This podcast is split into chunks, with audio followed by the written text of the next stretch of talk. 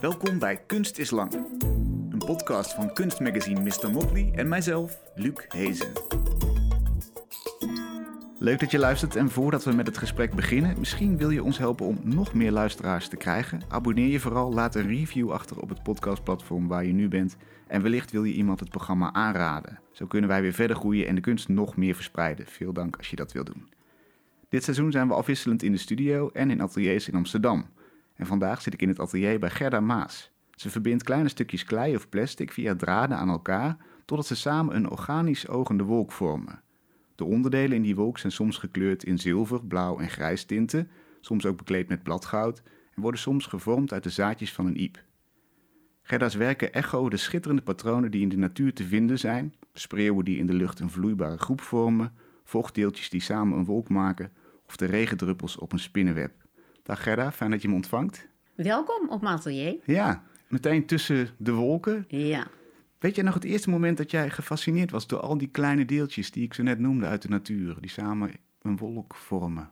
Zeker, ja. Ik ga dan heel erg diep terug naar, ik denk ik was een jaar of vijf. Ik was ziek en eh, wij sliepen boven, mijn zus en ik, maar ik was zo ziek dat ik beneden een bedje kreeg. Dus mijn moeder zette twee stoelen tegen elkaar. Ik lag op die twee stoelen, zo klein was ik dus dat ik daar oppaste. En uh, zij deed het gordijn een beetje dicht. Het was zon. En door een streep van het gordijn kwam het licht. En daar zag ik voor het eerst die kleine ja, stofdeeltjes dansen in het licht. En ik was gewoon helemaal van de wereld. Ik vond dat fascinerend, fantastisch. En uh, ja, dat is echt het allereerste beeld. En ik denk ook wel het vertrekpunt. Ja. Ja. Later vormde zich dat tot een geheel. Althans, er zit bij jou heel duidelijk een kern in. Het, het, het is in één figuur. Ja. Die samenhang klopt. van al die stofdeeltjes, hoe, hoe is die erin geslopen?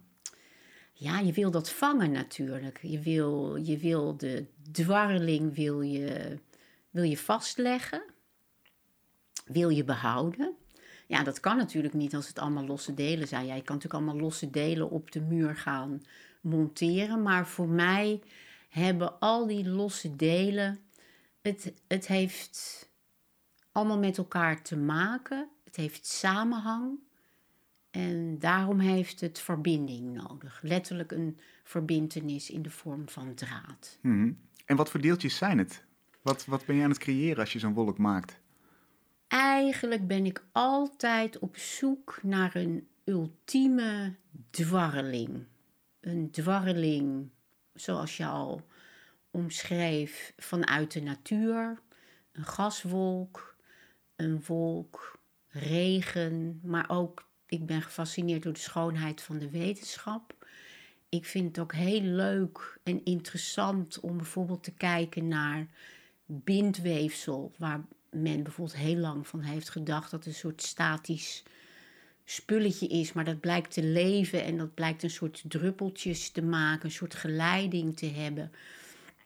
Dat dwarrelt eigenlijk door je menselijk lichaam heen. Ja, als ik kijk naar de, de vroege lente als de iepen over de iepenzaden over de grachten dwarrelen. En ik schop daar tegenaan of ik zie hoe de, de wind daar een soort ja, mini-dwarrelingetjes van maakt. Die zijn neergedaald op een trap van een grachtenhuis bijvoorbeeld. Of op een auto, kan iets randoms zijn. Ja, dan wil ik dat gewoon ik zou het het liefst allemaal oppakken, bewaren, fixeren en in een map doen. Maar dat is natuurlijk van de gekkigheid, dat gaat niet. Ik heb me wel laten vertellen dat jij met tasjes de straat op gaat. Dat klopt. Ik eh, verzamel van de 75.000 iepen die wij in Amsterdam hebben, verzamel ik het zaad. Want we hebben uh, ja, heel veel verschillende soorten. Dus ik heb op een van mijn eerste tochten heb ik gewoon een boekje meegenomen en opgeschreven. Uh, bij het Ignatius Gymnasium vind ik super kleintjes. En in de Tsaar Peterstraat vind ik hele grote. En in het Amstelpark staat een, uh, een parasol-iep. En een parasol-iep heeft uh, heel ander zaad dan de rest. Het zaadvlies is heel donker. En de vorm is een beetje veerachtig. Dus ik heb zo mijn punten in de stad waar ik dat verzamel. En ja, dat doe ik met een stoffer en blik en 15 miljoen tasjes. dus er is ergens een pakhuis vol met ipezaden in, op een geheime locatie in eh, Amsterdam. Nou, dat, is, hier naast mij hangt de oogst van uh, oh, ja. 2021. Ja, inderdaad. Netjes een jaartal erop en een aantal, uh, een stuk of zes, zeven zakjes. Ja. Dat zien we toch wel. Ja, precies.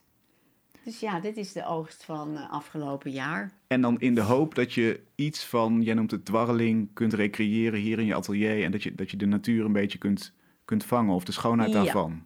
Precies, ja, dat is het. Dat is mijn bedoeling. Je noemde al even die wetenschap, die ook een interesse is van jou. Je hebt samengewerkt met het Alzheimer Centrum van het Ja. VU Medisch Centrum. Ja, Op een gegeven moment kreeg je een rondleiding daar. ja. Wat krijg je dan precies te zien? Eh, het is opgedeeld in twee delen. Beneden in de kelder van het VUMC zit zeg maar de researchafdeling. Dus dat zijn gewoon waar de PhD'ers werken, waar het hele research wordt gedaan. Dus dat ziet er heel saai uit. Wel met kunst. Maar boven heb je dus eh, de wachtkamer. De wachtkamer is onder architectuur gebouwd in de vorm van een gesloten tulpenknop. Dus die tulpenknop die heeft als het ware allemaal kleine holletjes. Zodat je heel besloten kunt zitten met Oh ja. bijvoorbeeld je ouder die opgeroepen wordt om een diagnose te horen bijvoorbeeld. Daar is ook heel veel kunst, maar er is ook een aquarium waar je naar kunt kijken. Of je kunt daar sporten, je kunt boekjes lezen, nou ja, knutselen, weet ik veel wat. De gangen naar de behandelkamers zijn ook allemaal gevuld met kunst, omdat zij als een van de eerste, en nu is dat wetenschappelijk bewezen, schoonheid heelt. Het heelt heel erg, of het werkt kalmerend, het bevordert het helingsproces. Nu als je een MRI moet, vragen ze van tevoren, heeft u favoriete muziek? Dan zetten we die op. En nou, weet je, dan lig je niet als een soort gespannen veer in zo'n apparaat, maar dan kan je je laten wegdromen of, of in ieder geval ontspannen op de muziek. Nou, zij hebben dus dat helemaal gevuld met kunst. En ehm, ik heb toen een gesprek gehad met Wiesje van der Vlier. Zij is eh, het hoofd van het VUMC, het Alzheimer Centrum. En eh, ja, zij heeft mij eigenlijk doordrongen van het feit dat ons brein eigenlijk het gouden centrum is. En als daar eh, hobbels en knobbels en met name verbindingen verbroken worden, dan raakt het hele zaakje in puin. En dus ik heb voor de patiëntenafdeling toen een werk gemaakt wat ehm, bestond uit allemaal gouden, ja, soort van, zij noemen dat brain hubs. eh, die dus allemaal met elkaar verbonden zijn. Stel je voor het spoorwegnetwerk van Nederland. Alle kleine stationnetjes. Je moet misschien via Utrecht, maar alles is met elkaar verbonden. Ga je daar tussen railsen wegknippen, gaat het fout. Dus ik heb die hubs gemaakt. Kleine eh, knolletjes van goud. En eh, die heb ik in dat, op de patiëntenafdeling, omdat ik niet wilde, als je daar zit te wachten, dan moet je je opladen aan schoonheid, wat een positieve invloed op je heeft. En eh, beneden voor de researchafdeling heb ik dus, naar aanleiding van het beeldmateriaal wat zij me hebben toegestuurd, allerlei scans met dwarsdoorsneden van hersenplakjes. Daar heb ik toen een scan gemaakt van hersenplakjes die aangetast zijn door de ziekte van Alzheimer. Ik heb gezocht in de natuur, kan ik die plakjes vinden, die Heel even, hoe, zien die eruit, die plakjes? Want, want tot nu toe klinkt het als op het lijf geschreven. Ja? Dus het zijn allemaal die, die nou ja, zoals je het noemde, het, het spoorwegnetwerk. ja, Met een beetje goede wil zie je dat ook in jouw werken. Hè? ja. Hoe, hoe, zag, hoe zagen die plakjes eruit? Wat zag je daar? Eh, je moet je voorstellen, op een computerscherm zie je eh, een, een, een, ja, een vierkant, zeg maar, van allemaal dwarsdoorsneden van de hersenen. Nou ja, als je zo'n klontje hersenen neemt en je snijdt daar een plakje af, krijg je eigenlijk een, een ovaal beeld.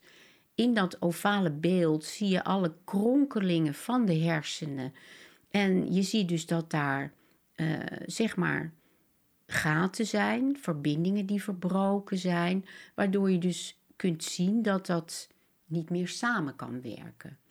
En ik heb gedacht, omdat ik ook graag in de natuur ben en ehm, ik vind het interessant, bijvoorbeeld de signatuurleer, die koppelt planten aan het menselijk lichaam. Denk bijvoorbeeld een blad salie. Dat heeft al de vorm van een tong. Daar zitten ook van die mini-papilletjes op, die je smaakbeleving bevorderen. En uh, zo'n salieblad heeft ook een geneeskrachtige werking. Dat is goed voor je voor je keel, voor Hmm. je luchtwegen. Dus ik dacht, zou er in de natuur, ik stelde mezelf een soort doel, zou ik ook een hersenplakje kunnen vinden in de natuur? Is er een plant die een ovale vorm creëert? Want je zag al een visuele gelijkenis eigenlijk tussen die plakjes Ja. hersenen en de structuren die jij kent Ja, uit de natuur. precies. Dus Was dat een soort van aha-moment van hé, hey, ook dit is een, een een spoorweg, eh, maar dan in onze hersens?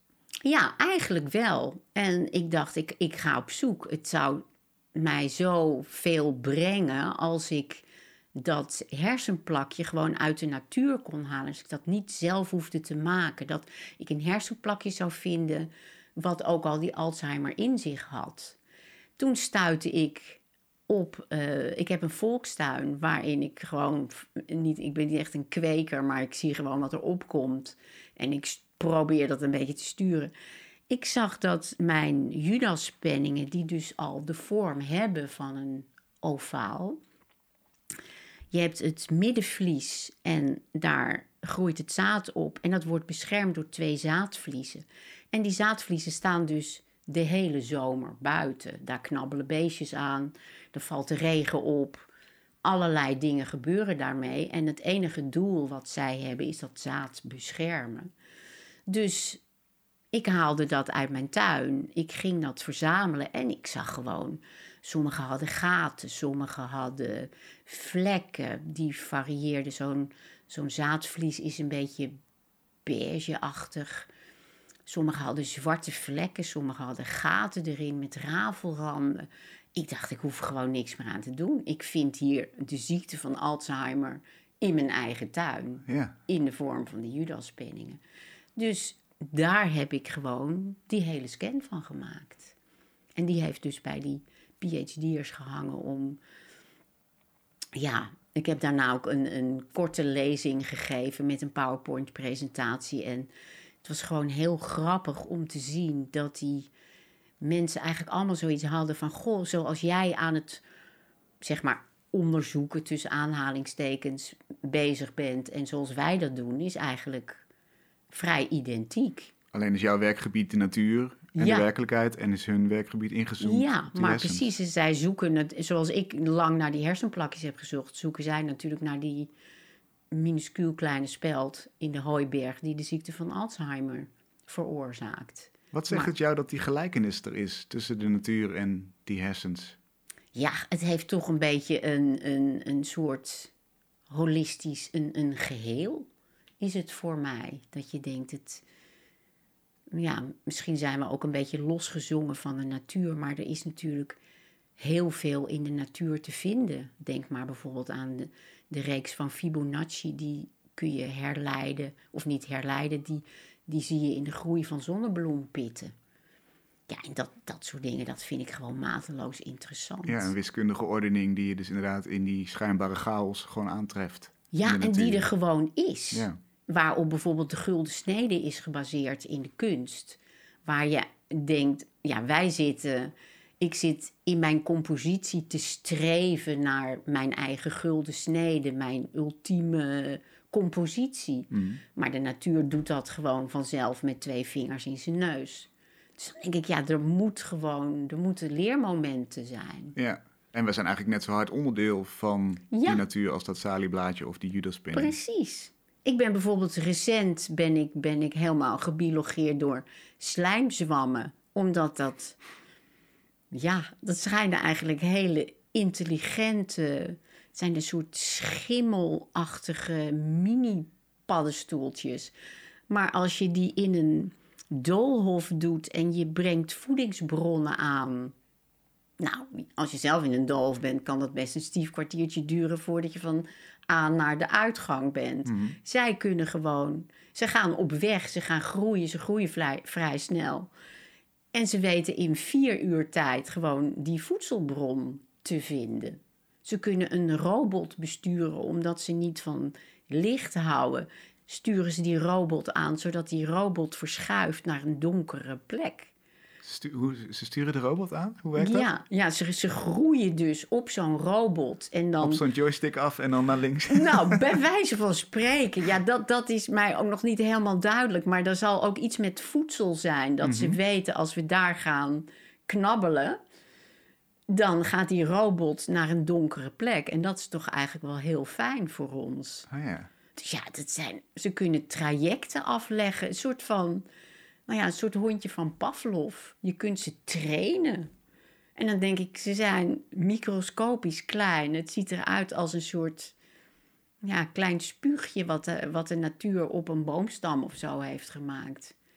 En dat heeft deze fantastische ja, kwaliteiten. En, en, en wilskracht bijna. en hè? wilskracht. Overlevingskracht. En, en dus kennelijk ook iets van een, van een, ja, ik weet niet hoe je dat noemt, maar een, een soort mini-breintje dat ze kunnen leren. En dat zijn hele recente ontdekkingen. Ja. En dat willen ze dus weer toepassen in, nou ja, misschien de, de, dat met die robot kwam uit Japan van eh, de Universiteit van Kobe. Die hebben, die hebben zoiets van, nou ja, wij zijn met die robotica bezig. Misschien kunnen we dat leuk aansturen op die manier.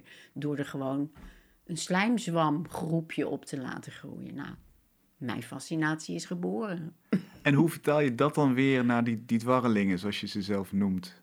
Ja, dat is eigenlijk, dat zijn, kijk, dit zijn elementen waar mijn hart sneller van gaat kloppen. Ik hoef daar niet helemaal een wetenschappelijke research in te doen, maar dit prikkelt mijn fantasie dusdanig dat ik denk, ik noem mijn werk een dwarreling. Het heeft natuurlijk ook iets van een netwerk, van een wortelstructuur, van een groeistructuur. Dus ja, dat soort elementen, dat, ja, er gaat gewoon in mijn brein dan een soort sneltrein rijden met duizend en één mogelijkheden die ik als een soort dia's voor me zie. Dat ik denk, oh, dan kan ik dat doen en dan kan ik misschien met kleur en dan ga ik dat uitbreiden. Of misschien zijn het netwerken die naar elkaar toe groeien, dat het misschien een drieluik wordt. Of ja, Dus eigenlijk de, de basis van die netwerken, die, daar, daar ga je mee aan de slag. Dat je denkt, hé, hey, dit is weer een nieuwe robotica en, en eh, kleine zwammetjes, die, die samen vormen weer een heel nieuw beeld. En dan flitst er Ja. weer iets door je hoofd. Ja, En ja zo het- gaat het con- continu eigenlijk. Ik Ja. hoef maar iets te lezen of te zien. Of... En er gaat een, de, de trein gaat gewoon meteen rijden. Ik heb gewoon een boek waar ik alles in opschrijf. En als ik 350 word, dan ben ik misschien op de helft van dat boek. Oké. en waarom het, eh, het met goud bekleden? Want dat is natuurlijk ook, ze hebben verschillende gedaantes, hè, zoals ik Ja. al zei. Het zijn ofwel de zaden, of ze hebben lichtgrijze kleuren. Nou, we zien hier ook donkergrijze kleuren, streepjes. Maar ook een soort bladgoud. Hoe kom je Ja, ik ben gewoon echt een sucker voor gold. Ik vind dat komt ook weer uit mijn vroegste jeugd. Vroeger had je van die eh, Engelse snoepjes in een grote doos. Ze waren eigenlijk allemaal vies. Ik geloof dat het iets van Quality Street heet of zo. Aha. Misschien ken je dat. Ja? En daar zaten eh, snoepjes in. Zeg maar, ik kan het best omschrijven als een, een kersenbonbon heeft dat ook. Je hebt zo'n rood cellofaantje en aan de binnenkant van het cellofaantje zit een stukje goudfolie. Als kind, dat was mijn verzameling. Ik koos, ook al vond ik dat niet het lekkerste snoepje, maar dat snoepje koos ik. Want mijn ultieme genot eigenlijk was om dat cellofaan eraf te halen. En dan heel voorzichtig dat, ja, dat gouden velletje. En dat dan te bewaren. Gewoon omdat ik dat heel mooi vond. En wat ik net vertelde over dat Alzheimercentrum. Dat eh, ik toen door dat gesprek daar. ehm, ja, heeft dat goud ook nog een extra waarde gekregen van. Ik ben ons brein echt gaan zien als een gouden centrum, wat eigenlijk volop in de schijnwerpers moet staan en wat, ehm, ja, wat de glans heeft, wat licht kan vangen, wat licht kan uitzenden, wat eh, zeker zo'n dwarreling waar het licht langs gaat, dat, ja, dat geeft een extra. Het geeft een dwarreling in een dwarreling. Het geeft een extra cachet daaraan. Een, de lichtbeleving door dat edelmetaal, dat heeft het werk ook nodig Hmm. om extra te dwarrelen.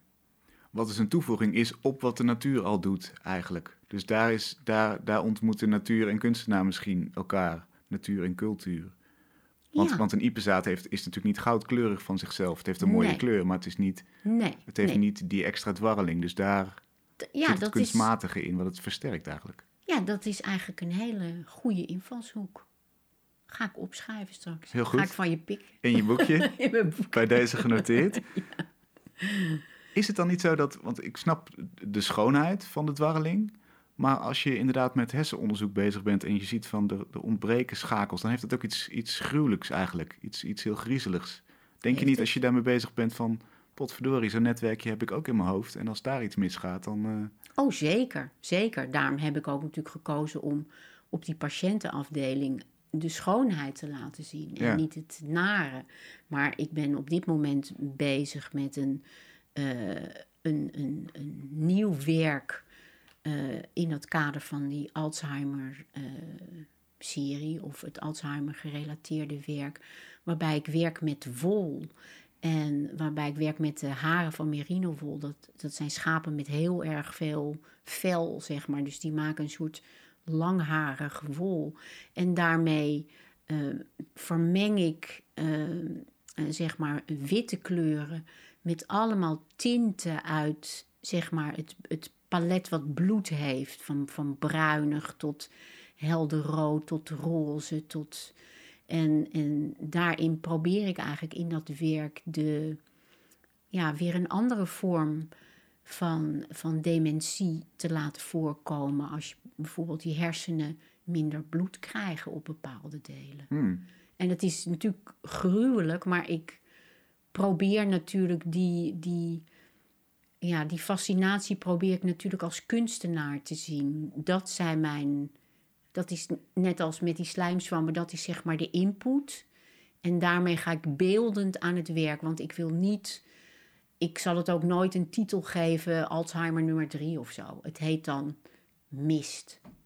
Weet je, er is mist in je hoofd, witte stof. Als mensen die dat weten, of mensen die een, stukje over mijn werk hebben gelezen, die kunnen daar achterhalen. Maar ik wil niet heel erg, oh dat is een kunstenaar die alleen maar met Alzheimer bezig is. Ik wil daar echt de schoonheid wat die wetenschap ook heeft, dat wil ik benadrukken. Gewoon het beeldende stuk wat je ziet als je naar een hersenscan kijkt of een druppel bloed of een dwarsdoorsnede van een alvleesklier. Dat vind ik allemaal. Dat, dat, ik zou dolgraag eens naar zo'n snijzaal gaan en dat allemaal eens goed bekijken. Ja. Dat, eh, Hoe, hoe heb je jouw taak als kunstenaar opgevat? Heb je dat, kun je dat formuleren in een paar zinnen? Wat, wat doe je eigenlijk als kunstenaar? Ik denk eh, dat ik dat in eerste instantie doe voor mezelf. En eh, dat ik ook iets breng in de wereld. Ik, ik ga ervan uit dat alle kunst, alle kunstvormen eigenlijk een verrijking zijn om je, ja, om je te, op, op een ander been te zetten. Op een andere manier naar iets te kijken Mhm. om je te kalmeren, om je te laven, om misschien te choqueren. Ik bedoel, is ook echt kunst waarvan ik denk, daar krijg ik de kriebels van. Maar als je daar dan toch niet meteen langs loopt, maar eens even de moeite neemt om dat te begrijpen. En dan bedoel ik niet ga naar het Stedelijk Museum en ga die bordjes lezen, maar gewoon Doe dat juist niet. Laat dat op je inwerken. Het brengt je gewoon altijd wat. Ook al weet je niks van kunst, ook al interesseert het je niet, doe dat gewoon een keer als een, ja, als een gekke uitstap. Dan zul je zien dat het je altijd iets brengt. En als je zegt voor mijn eigen werk, uh, nou ja, gaat het, draait het vooral om schoonheid, denk ik. Hè? In eerste instantie, chockeren is niet een term die ik associeer met jouw wolken, nee. dwarrelingen. Nee, ik wil meer dat laven, dat, dat de schoonheid overbrengen. Dat je daarin weg kan dromen. Dat je. Ja, ik weet bijvoorbeeld dat er mensen zijn die naar beneden gaan elke dag naar een werk van mij kijken en denken: Zo, nou, nou weet ik weer waarom ik het doe. Nou, dat vind ik een enorm groot compliment. Ja. En als je zegt laven, gaat het dan ook over bijvoorbeeld een werk naar aanleiding van Alzheimer? Is dat, is dat ook een manier om een angst te bezweren? Zit dat er ook in? Nee, nee, ik doe niet aan angst bezweren. Nee. Het is gewoon laven in de positieve zin. Ja. Kijk eens hoe mooi het is en laten we het vieren zolang het goed gaat, zoiets. Ja, daar vind ik ook wel iets bezwerends in hebben. Laten we het vieren zolang het goed gaat. Dat. Nee, dat, is, dat, is, dat dekt niet voor mij de lading. Het is. Uh, ja, het is eigenlijk het, het, het laven is ook de schoonheid zien, maar ook op een andere manier daarnaar kijken. Dat het brein ook er zo uit kan zien of een iepenzaadzdwarreling of een slijmzwam gebeuren. Dat is het ook. Het is een nieuwe verschijningsvorm. Nou uh, zien we foto's van jouw werk ook op Instagram. Ja. En wat me daarbij opvalt, we bespreken altijd in Kunst is Lang ook kunst en leven uh, samen. Um, de hashtags die je erbij zet, female artist bijvoorbeeld, where are the woman artists? Als we het hebben over dwangelingen of structuren in een maatschappij, kun je natuurlijk verder uitzoomen. Ja. Hoe, hoe zit het daarmee? Waarom vind je het belangrijk om die hashtags te gebruiken? Dat gaat eigenlijk over een samenhang op maatschappelijk niveau misschien. Ja, nee, dat klopt. Ik, uh, ik ben natuurlijk een vrouw. En er is natuurlijk nu een hele discussie gaande in bijvoorbeeld de museumwereld, waar maar 13% van de getoonde kunst gemaakt is door een vrouw. Hmm. Er is een soort onderwaardering ook in betaling. Uh, als er een veiling is, dan uh, weet iedereen dat een Picasso ontzettend veel opbrengt. Maar wie kan er eigenlijk een topvrouw in de kunst noemen? Nou, daar moest ik ook wel even lang over nadenken.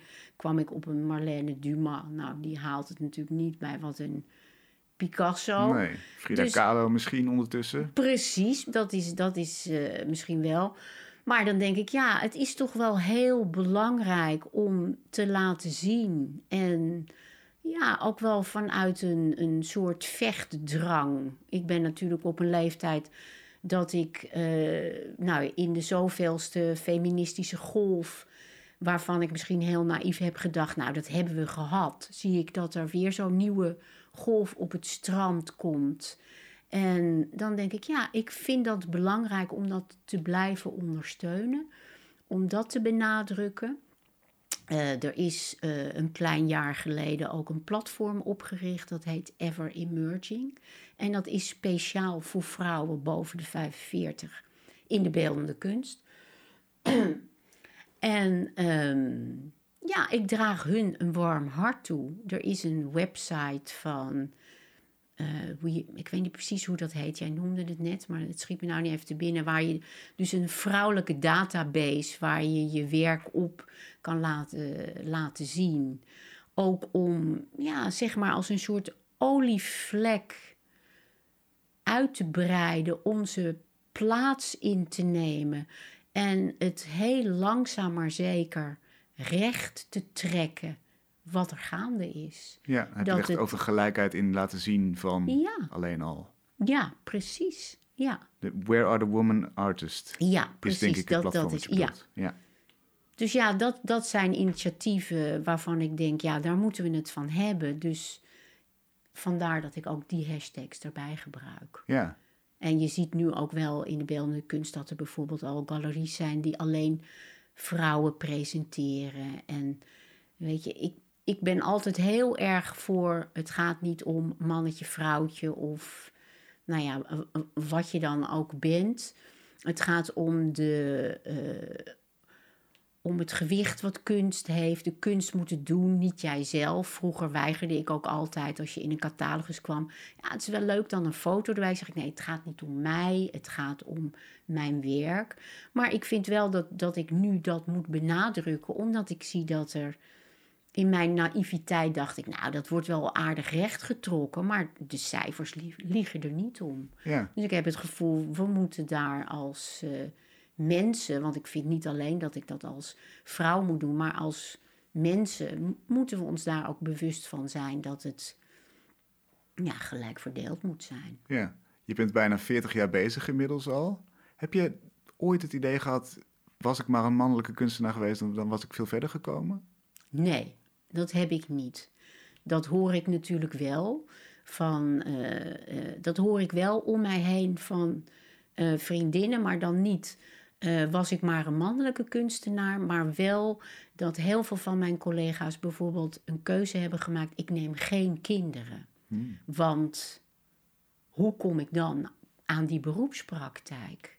Hè, het was natuurlijk nog redelijk goed, vrouwen werkten wel, maar ik bedoel, het was toch niet helemaal nog in balans. En ehm één vriendin van mij, die ook beeldend kunstenaar is, die noemt mij bijvoorbeeld altijd vlijtig. Die zegt, ja, maar jij bent vlijtig, want jij hebt en twee kinderen en je hebt een beroepspraktijk en je bent daar ook ambitieus in. En ik zeg, ja, vlijtig, vlijtig, dat doe je gewoon. Nou, zegt ze, ik heb daar heel bewust niet voor gekozen. Ik heb, wil al mijn tijd alleen maar besteden aan mijn kunstenaarschap. Ik denk wel dat ik het grote geluk heb gehad dat ik een partner heb die dat helemaal begrijpt. Hij komt zelf uit een kunstenaarsgezin en er was altijd een, was, is altijd een enorme stimulatie. En ik zie nu dat mijn kinderen het heel gewoon vonden als ze thuis kwamen en de hele tafel stond vol. Want ik had een expositie en eh, we moesten tussen het werk, half afwerk eten. Dat zij dat doodnormaal vonden, dat ze ook nooit ergens aanzaten. Omdat ze wisten, dat is mama's werk. Daar lopen, stappen wij even overheen. We kunnen nu geen racebaan maken, want hier ligt nu een voetpad van 12 meter in de woonkamer. Daar gaan wij omheen spelen. En dat mij dat, ja. Ik vind dat wel mooi dat ik dat zo met mijn kinderen heb kunnen doen. Ja, dus het kan eigenlijk wel, want de, de veronderstelde mening is, is toch een beetje, en onuitgesproken ook vooral, ja, zodra je kinderen krijgt, ben je als kunstenaar minder interessant, want dan kun je je niet meer vol op dat werk storten Ja, en dan, dan word je toch net iets minder serieus genomen. Daar, daar is in ieder geval nu ook op Mr. Motti een, een een rubriek omheen, ja. om dat te onderzoeken en te kijken van, leeft dat dogma nog steeds en wat kunnen we eraan doen om dat eh, ja, in door midden te breken en weg te halen?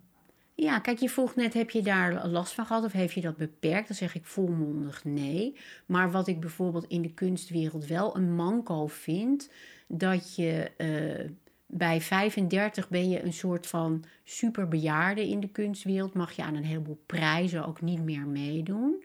En dan denk ik, ja, dat is nou net dat een vrouwelijke kunstenaar wel met nog een baby aan de borst zit. Weet je, dan denk ik, verruim dat eens. Mhm. En ik vond het, ik weet niet of dat nu nog bestaat, maar ik vond het een geweldig goed initiatief. Eh, ehm, je had in de jaren negentig had je Stichting Vrouwen in de Beeldende Kunst. Dat is een Amsterdamse stichting. Zij hebben ook eh, zeg maar aan de, het grondvest van de eerste prijs voor vrouwelijke kunstenaar, de Judith Leisterprijs, gestaan.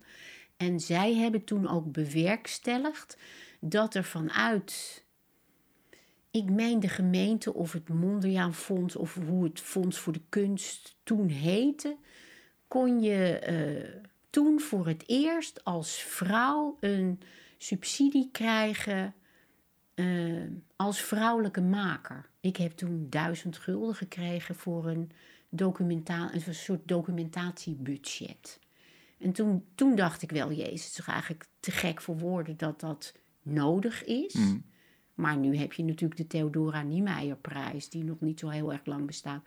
Ook specifiek door een vrouwelijke jury voor vrouwelijke kunstenaars. Dus dan denk ik, ja, dit moet ik blijven benadrukken. En dit is gewoon een mini-kans op Insta. Ja, precies. Dus inderdaad, jij ondersteunt die beweging en je zegt, die is, die is belangrijk. En waar ik vroeger dacht van, nou, we zijn er wel met een paar golven. Ja. Zijn er nog wel wat golven nodig misschien? Zeker, ja. Als ik naar die 13% kijk, terwijl op de kunstacademie is alles een beetje gelijk verdeeld. Dan denk ik, waar zijn die vrouwen dan? Ja, waar blijven ze en welke kansen krijgen Ja, ze? Ja, precies. Precies. Zijn dit soort dingen, maatschappelijke ongelijkheid of, of misschien een gezinsleven, dit soort structuren ook onderdeel van je werk? Le- Leiden die tot dwarrelingen? Zeker. sociale structuren? Ja, de sociale structuur, dat dan, dan zou ik het, het, het woord dwarreling er even af willen halen, maar dan zou ik het meer als een netwerk, als een database, als iets wat groeit. Ik, ik ben niet iemand van de feministische kunst dat ik opeens met tampons of zo iets ga maken. Dat is helemaal niet mijn ding, maar dat zit wel in de lagen, zit dat er zeker in, want dat hoort zo bij mij. Dat, dat, zou ik helemaal niet los kunnen zien van het werk. Maar ik hou ook van die anonimiteit. Ik hou niet van dat belerende. Ik vind dat als jij ernaar kijkt, of wie dan ook, als jij daar dat er allemaal helemaal niet in ziet, maar je ziet daar een vallende ster in met een fantastische schittering, wat jou een goed gevoel geeft, is mijn missie ook geslaagd. Ik hoef nooit een bordje erbij. Ik licht een tip van de sluier op, maar ik wil de kijker vooral vrij laten. Eh, ja, laaf je eraan, zie erin wat je erin wil zien en laat dat doordringen tot jouw permafrost en dan brengt het je wat. Mhm. Je permafrost. Ja. Dat is een mooie, mooie uitdrukking voor eh Ja, ik vind dat binnen, heel- denk ik. Hè? Dat vind ik gewoon een heel beeldend gegeven. Ik zie dat echt zo doorcijpelen door allerlei lagen waar het misschien even blijft liggen. Of waar het condenseert om weer vloeibaar te worden en toch verder te zakken. Ja, zijn we toch weer bij de wolken eh, beland. Ja, precies, in omgekeerde vorm wel, ja. Een van je werken heet Fudoshin. Ik weet niet of ik het goed uitspreek, maar het is een Japanse term voor vastberadenheid. Hè? Een doel op een lange termijn. Ja. Wat is jouw lange termijn doel? Hoe, wil je dat jouw kunst zich gaat ontwikkelen? Ehm, ja, Fudoshin is Fudoshin. eigenlijk het eh, meebewegen. Je, staat, je moet je voorstellen, je bent een wilg en je staat met je wortels in de grond.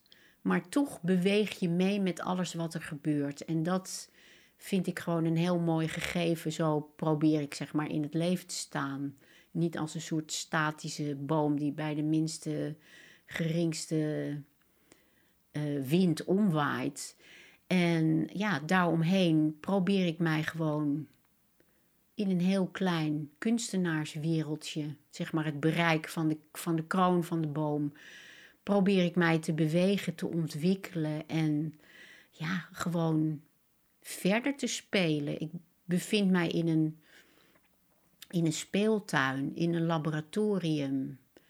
En ik wil daar verder in onderzoeken en het vinden van een ja, nieuwe vorm die een ander misschien helemaal niet eens ziet, of een vorm in een vorm, of een ander materiaal in dat polymeer. Dat zijn voor mij ehm, ja, ontdekkingen. Dus ik zie dat als een ontdekkingsreis van verfijning, beter worden, gewoon in je skills, in de kunst en ja, eigenlijk verder groeien als een soort netwerk. En waar is dan, waar zie je nog de grootste uitdaging in? Is, is dat inderdaad in materiaal of is dat in, in, een- in, in kleuren? Is dat in de het groter maken van zo'n dwarreling? Eigenlijk wel in alles. Ik heb niet, ik, ik probeer dat ook zo vrij en open mogelijk te laten. Dat dat in al zijn facetten kan. Want dan kunnen er ook altijd facetten bij komen waar ik misschien nog helemaal nooit aan heb gedacht. Waarvan je opeens denkt: hé, hey, dat is weer. Ik heb nog een soort onontdekt hoekje in mijn speeltuin. waar een apparaat staat wat ik helemaal niet ken. En daar ga ik ook eens op. Mhm. Weet je, misschien kan ik en schommelen en wippen tegelijk. Zoiets. En ja, dat. Als ik werk, probeer ik ook altijd helemaal in mijn hoofd helemaal blanco te zijn. Om alle input die het werk brengt, ja, als een soort spons op te slaan, op te zuigen. En dat dan weer allemaal in dat boekje. En dan naderhand te denken: oh ja, ik dacht dat. En dan zeg ik tegen mezelf: Nou, dat, dat staat dan op bladzijde 355. Dus je gaat eerst al die andere stapjes nog doen. Want anders wordt het een chaos. Dus Ja. ik moet daar wel iets van structuur in aanbrengen.